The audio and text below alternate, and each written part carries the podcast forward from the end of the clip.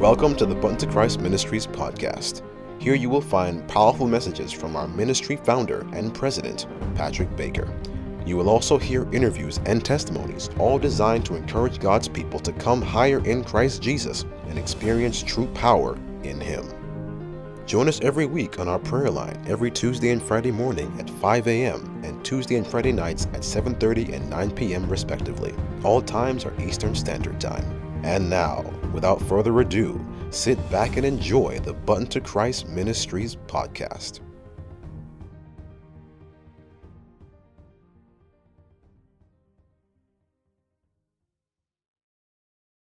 This call is being recorded.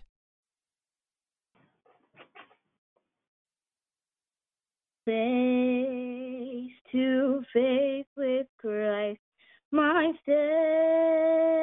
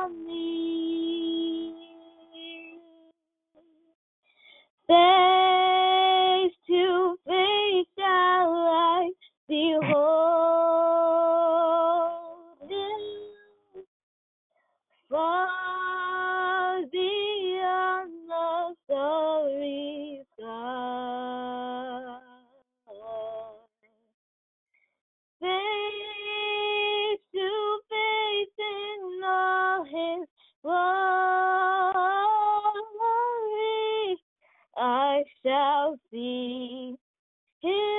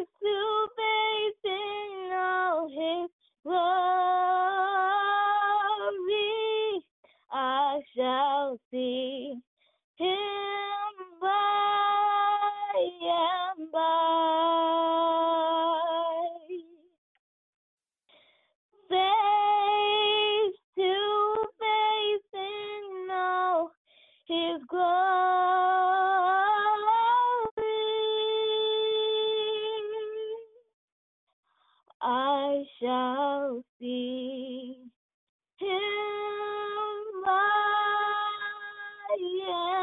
by. Amen. To God be the glory. Praise the Lord, Sister Ella, Isabella. Powerful, powerful song. Praise God. Beautiful, beautiful. Face to face. Praise the Lord. And we will take this session and move it to uh, hear the word of God through our man servant. Well, we'll be introducing Brother Patrick Baker. Happy Sabbath, Brother Patrick. Praise the Lord. Thank you so much. Thank you, Sister Noreen. And just want to say thanks to Sister Isabella for that powerful song. I hope face to face we shall behold him. We shall see him one day. It's high time to be living in these last days. When you look around the world and you're seeing everything coming to an end, you know that it's a good time to be alive. Yes, the disciples wish they were alive where the coming of Christ is imminent. It's even at the door. Prophecies are fulfilling all over the world. We are hearing testimonies of what's happening. Do you remember your first love? When you met Christ first? Do you remember when you were on fire for Jesus? Are you on fire tonight for Jesus? The Lord is coming. I know I usually listen to that program way back, that program where it says, Maranatha, the Lord is coming. Always say, the Lord is coming. And what better time to look around and to see and know that the Lord is coming. So I'm just so grateful to know that He's coming and we are partakers of the fellowship and we will be with Him in paradise. Praise the Lord. So, um, as usual, we're going to have a word, and the word is going to be brought to us by Pastor Saul. And but before I, I want to talk to him a little bit before he opened the word. Happy Sabbath, Pastor Saul. How are you today? Praise the Lord, Brother Patrick. Happy Sabbath to you. Praise the Lord. Praise the Lord. Thank you. I know you probably heard that that sermon and that program used to say, Maranatha, the Lord Yeah. is coming. The Lord is coming. Amen. Yeah. Praise the Lord. Praise the Lord. It's like a stamp. Maranatha. Yeah. Yeah, the Lord That's right. is coming. And there was Okay, a time so- when they used to do a chorus and they would invite everybody to repeat and say it all in unison, Maranatha. And it was a big, it would swell into a big chorus and everyone would say, The Lord is coming. Beautiful. You know? Amen. Amen. The Lord is still coming. And we know we used to have a gentleman, I think his name is Jabik, that man that used to say, Amen. Yeah. yeah. Every crusade you go to in the GTA or different countries, you heard a distinctive Amen. Yes. Mercy, mercy. These are landmarks, you know, to say the Lord is coming and it's bringing back memories. Mm. So, um, just want to ask you a couple questions concerning the coming of the Lord. I know you are involved in ADRA, and ADRA is reaching souls around the world. Do you notice anything different in terms of people accepting Christ are more aware, more awareness that Christ is coming? Do you think it's like an alert? There's more urgency, or people just want food? What do you think? Thank you, Brother Patrick, for asking that question, and a good evening to our fellow brothers and sisters. Indeed, Maranatha. And, uh, you know, to respond to the question, what we're seeing is many people are open to change, especially when we meet them where they are at their point of need. When ADRA goes in, and not just ADRA, but particularly, you know, as we talk about what we do uh, in meeting the basic needs, the essential needs, food and clothing, and uh, these basic necessities of life, they often asked a question, even recently, right, not only internationally, uh, but right here in our own backyard when we had the emergency response for the COVID 19, many were asking, well, why are you helping us? And it really opened a door for many people, many of the members of the church who are ADRA volunteers and the pastors to have a conversation beyond the topical and superficial. And I'm telling you, this is exactly what Jesus did. He met the people where they are at their point of need, and then he bid them follow me. That's that's the Christ method alone. And this is what we're seeing, Brother Patrick and our brothers and sisters. Uh, we're seeing that God is using this pandemic, though it is causing, it has caused a crisis somewhat in our lives and cause a lot of changes. Yet God can use that which is evil for His good and for His glory. And we're seeing that. Amen. Amen. I have just two more questions, short questions. I know that um, it's hard to reach some people around the world, no matter how much food you give them. Some people will come just to get the food, but they're not interested in the gospel. And I know a few years you went to the Sioux Lookout. How do you look at the at the, the native people? Um, do you think they are going to be a point where they are receptive to the word? What do you think from the ADRA's perspective, going into the native lands and trying to reach soul for Christ? What do you say? Amen. I believe so. In fact, um, I have personally done several projects in the First Nations communities within the, the indigenous people, and I want to tell you, in one of the programs I was in, they they opened their meetings with prayer, and uh, when I listened to it, they said uh, they talk to God and they refer to Him as the Creator. They don't refer to many creators or many gods, but the Creator. And they talk about in that prayer. Remember, they call even the seniors, they call them elders. And so one of the elders prayed, "Oh Creator, that you would bless us. We thank you for the blessings." And they, it's amazing. It, it is it is so interesting to hear them pray. And so this has opened up many opportunities for us when we are ministering to them, when we are meeting their food needs or any um, health needs. They are open, and, and we actually, I've had so many conversations with them, and I believe God is going to awaken them. Now, of course, some are steeped in tradition and superstition, but they do have a basic, uh, inherent, or innate belief that there is one creator God.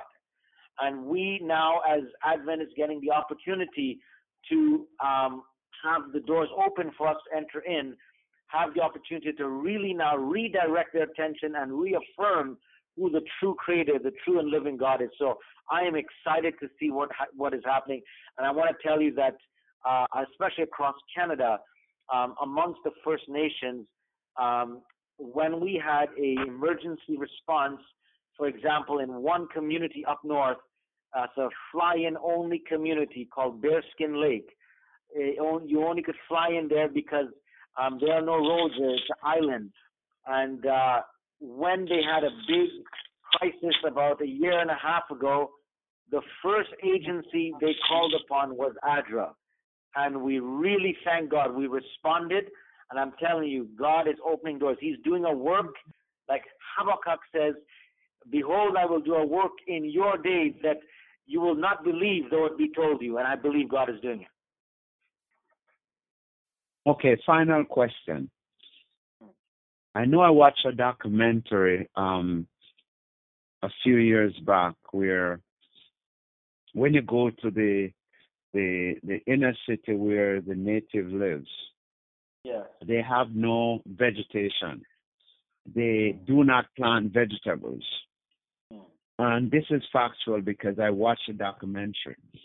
And um, they don't do not plant anything. The the ground is bare. And hmm. then they mentioned that way back when the Christian went there, the Catholic, they hmm. took them and they took away the children. This is a documentary I watched. It came on CBC. Hmm. And I know when we went to Sioux Lookout, I know that I heard that there was a young man and his he had no nose. His nose was gone. And hmm. somebody asked him what happened. And he said was when the Christian took him and they put him in a gym and the gym was cold and they didn't want them to communicate in their language. And he was, they put him on the ground to put his face on the ground. Hmm. And, it, and the ice, the frost, burnt his nose off. And because of that, they're not that receptive to Christian. So we are praying that God will breach the gap. You know, Yeah. so I'll just make that my final, you know, if you want to comment on that, go ahead. Yes, Brother Patrick, thank you. Yes, there has been some very bad history when the, you know, well, they had the residential school system in Canada. Most of them were operated by the the the Catholic Roman Catholic Church, and you had other Christian groups early, but especially the Roman Catholic Church were trying to convert them because they thought traditionally that these people were unsophisticated and more like savages. But it's so, you know, it was a very poor time in history, very sad point in history. But you know, ever since then there has been concessions, and I guess they had Truth and Reconciliation Commission and all of that. And it's hard to erase history like that. And uh, but you know what I tell you is this. I'll say this last point that when we come in with no strings attached, like ADRA is to meet them at their point of need, whether it be a crisis in their community, whether it be uh, psychosocial support for the high rates of suicide and mental health issues, whether it be infrastructure work, helping them, and about the food part, that ADRA actually we are um, we are advancing what we call community gardens, eco-based project based on the principle of environmental stewardship that God has given us, and even greenhouses. So we are trying to implement those in those areas. When we earn their trust, when we win their trust back, as Jesus Christ method alone, then they will be open and receptive. And we are seeing God open doors for us like never before, even in these difficult times. I want to tell you, our God is working and He's in control. Amen. Go ahead. God bless. Thanks so much. Amen. Thank you, Brother Patrick. Bless the Lord, all my soul, and all that is within me. Bless his holy name. Shall you pray with me now as we open God's word? And so, loving Lord Jesus, you who are the living word, we wait upon you to receive a word, a word that will bless us, lift us up, heal us, touch us, Lord. A word that will encourage us, a word that will inspire us in hope and with the assurance that you are coming even at the doors. Now we wait upon you for your word, is our prayer in Jesus' name. Amen. Amen. This evening, uh, good evening, brothers and sisters. I just want to share a brief word with you on the subject entitled, What, what are you waiting for? What are you waiting for? You know, here we are in the second month of 2021. And the question is, what are you waiting for? Are you waiting for this pandemic to be over? Are you waiting for this whole COVID crisis to come to an end? Are you waiting for a breakthrough in your life? Are you waiting for answered prayers? Are you waiting for deliverance? Are you waiting for a new job? Are you waiting for God to provide that man or woman or somebody in your life? What are you what are you waiting for is the question. That is the big question. That's the million dollar question as they say. What are you waiting for? So many people are waiting. Waiting for so long. And you know when we wait for so long, we can become discouraged. We can become dissuaded. We can become depressed. Uh, there was a story of um, a dog named Hachi. I think they had made a, I think they had made a, a film about it or a movie. It was called Hachi, a Dog's Tale, if I remember correctly, and it was about um, a college professor who befriended a stray puppy. I think the puppy was a the the the um, type of puppy um, breed puppy was a Akita, I think, and so there was a stray stray puppy. His name was Hachi, and so the dog expressed his loyalty by waiting at the train station each day for the professor to return from work. But um, but one day, unfortunately, the the professor suffered a, a fatal stroke, and and the dog waited hours at the train station. And the story goes that for the next ten years, the dog returned each day, awaiting for his loving master. But the master did not return because he had died. The question is, what are you waiting for? The Bible tells us of a powerful story found in Luke chapter 2. I was uh, meditating on this for uh, a devotional thought, and the Lord just brought it to my attention again, and I want to share it with you. There was another man. He was a, a, older gentleman. He was waiting for a long time. The Bible says in Luke chapter 2, verse 25, and behold, there was a man in Jerusalem whose name was Simeon. And this man was just and devout, waiting for the consolation of Israel. And the Holy Spirit was upon him. Hold on now, stick a pin there. I'm going to read a little bit more. But this man was praying and worshiping and serving God, and he was waiting for the consolation of Israel. In other words, the comforter of Israel, uh, the hope of Israel, uh, that that the Messiah, the deliverer, would come. And this was the waiting period for the last several centuries. Uh, after Israel or Judah had gone into captivity, they were released uh, from the Babylonians, and then of course Cyrus came in and allowed them to return to Jerusalem. There was a period of 400 to about 400, about 400 years called the intertestamental period where they were all awaiting for the deliverer to come. The Bible says in verse 26, and it had been revealed to him by the Holy Spirit that he would not see death before he had seen the Lord's Christ. Somebody ought to say amen. I mean, I think that's a good message for us today that, that if we claim that promise that we will not see death uh, until, but in fact, when we see Jesus, as uh, Sister Isabella sang, face to face, there will be no more death when we come face to face. So, so God had given him this promise, and this is a first, why they call this a primary, the first application or first reference, but there's a secondary reference to this passage of scripture. So, so this was the first coming of Jesus. And the Bible says that, that God had given him a promise that he would not see death before he had seen the Lord's Christ. So the Bible says in verse 27, so he came by the Spirit into the temple.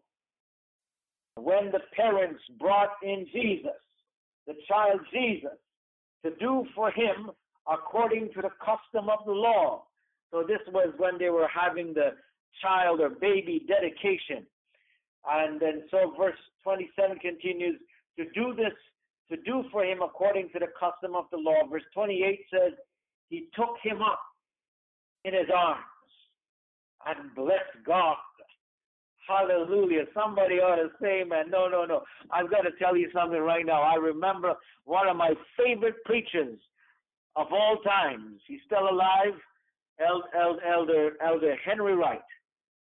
He preached a sermon entitled God in My Arms. And I'll never forget that sermon. He talked about his own experience when he was holding his own child, and his own child had died. Um, and it was so sad. And, and so he talked about about God in his arms, God in my arms. And this was the experience for Simeon uh, that he was holding. Can you imagine God in his arms? He was holding God in his arms, yet God holds the whole world in his hands. But this is a powerful experience here. Simeon was took him up and blessed God and said, This is what he said in verse 29 Lord, now you have let your servant depart in peace, according to your word. For my eyes have seen your salvation, which you have prepared before the face of all the peoples, a light to bring revelation to the Gentiles and the glory of your people Israel. Amen and amen. What are you waiting for? You see, Simeon was waiting for a long time, but the Lord fulfilled his promise. And he had the privilege to hold God in his arms. He had the privilege to bless the baby child Jesus. Yet he himself received a greater blessing because he was able to hold and receive that blessing in his hands, and now he could go in peace. Let me tell you something, my brothers and sisters. What are you waiting for? When last, when last have you heard a message about the soon coming of our Lord and Savior Jesus Christ? Don't you want to see the salvation of God? Don't you want to have God hold you in his arms?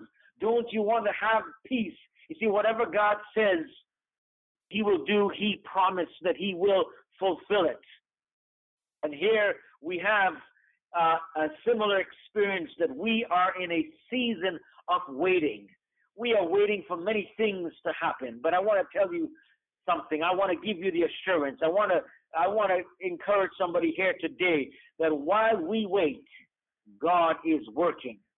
And I want to say something to you. Every time I've waited for God in my life, He has never disappointed me. You know, there are times when I wait and I wonder why it's taking so long for this prayer to be answered. Why is it taking long for this situation to be resolved? Why is it taking so long for a, a, better outcome to take place? But but every time I return back to God and God says, "Wait on me and be of good courage, and I will strengthen your heart." Wait, I say on the Lord. Psalm 27 verse 14. What a promise! Every time I've waited, God has always come through. And whatever He's come through, it has been perfect. His timing is perfect. He does everything in His time. And His time, He makes all things beautiful in His time. So I ask you today, what are you waiting for? What are you waiting for? Job, after all he went through, couldn't understand why he was being devastated, why his life had fallen apart, why his life had collapsed. His his wife, I mean his friends turned on him, and then the one closest to him, apart from God, his wife turns on him. And so there's nowhere else to go but God, and sometimes God allows us to be in a waiting period. Why? Because waiting does something for you and I. Waiting increases our patience. Waiting teaches us to trust God. Waiting allows us to understand the big picture and, and see the macro view of God's uh, divine design and ultimate deliverance in our life. Waiting helps us to trust God more. Waiting helps us to depend on God. You see, sometimes when we're waiting, we're in the, we're going into, you know, uh, uh, a, a deep end. And so, but what really is God is trying to do is not keep us in a deep end, but help us to depend on God. Okay, you didn't get that one. You'll get that one next week. You see, every waiting experience is to construct our character.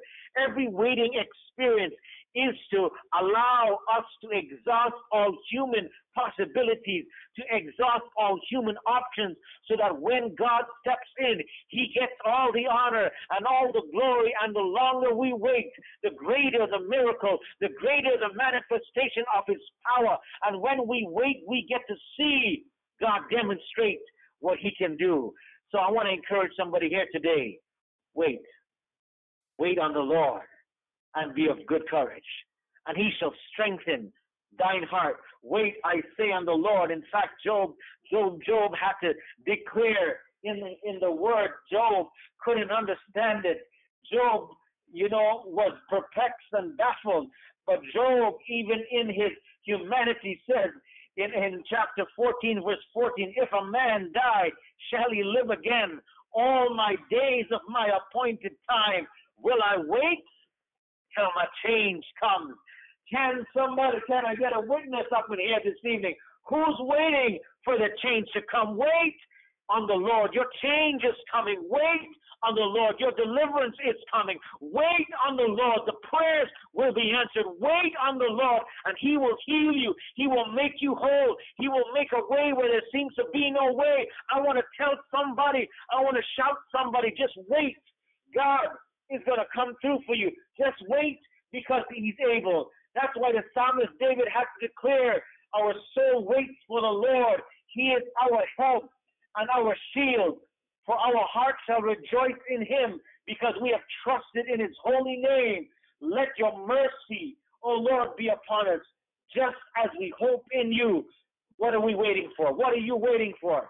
I want to tell somebody as I close today, just like the servant of God, Simeon, he was waiting for the consolation of Israel. So we are in this pandemic period. We are nearing the second coming of Jesus even at the doors, and we are waiting not for the first coming of Jesus, but we are now waiting for the second coming of Jesus. Not only will he bring consolation and comfort, but this time he's going to bring deliverance. He's going to deliver us from the power of sin. He's going to deliver us from the penalty of sin. And one day he's going to deliver us from the very presence of sin when he comes to make all things new. No wonder Paul had to declare and exclaim, He that shall come will come and will not tarry. So I encourage you today, and I leave you with a word wait on the Lord and be of good courage, and he will strengthen your heart. Wait, I say, on the Lord. Wait in hope because the blessed hope is soon to come. Wait, wait, wait on the Lord in Jesus' name. Amen. Thanks for listening to the Bun to Christ Ministries podcast. We hope that you were blessed. Feel free to visit our website at buntochrist.com for more content and information. Also, feel free to contact us at buntochrist70 at gmail.com with your prayer requests or any questions you may have. May God richly bless you and we'll see you next time.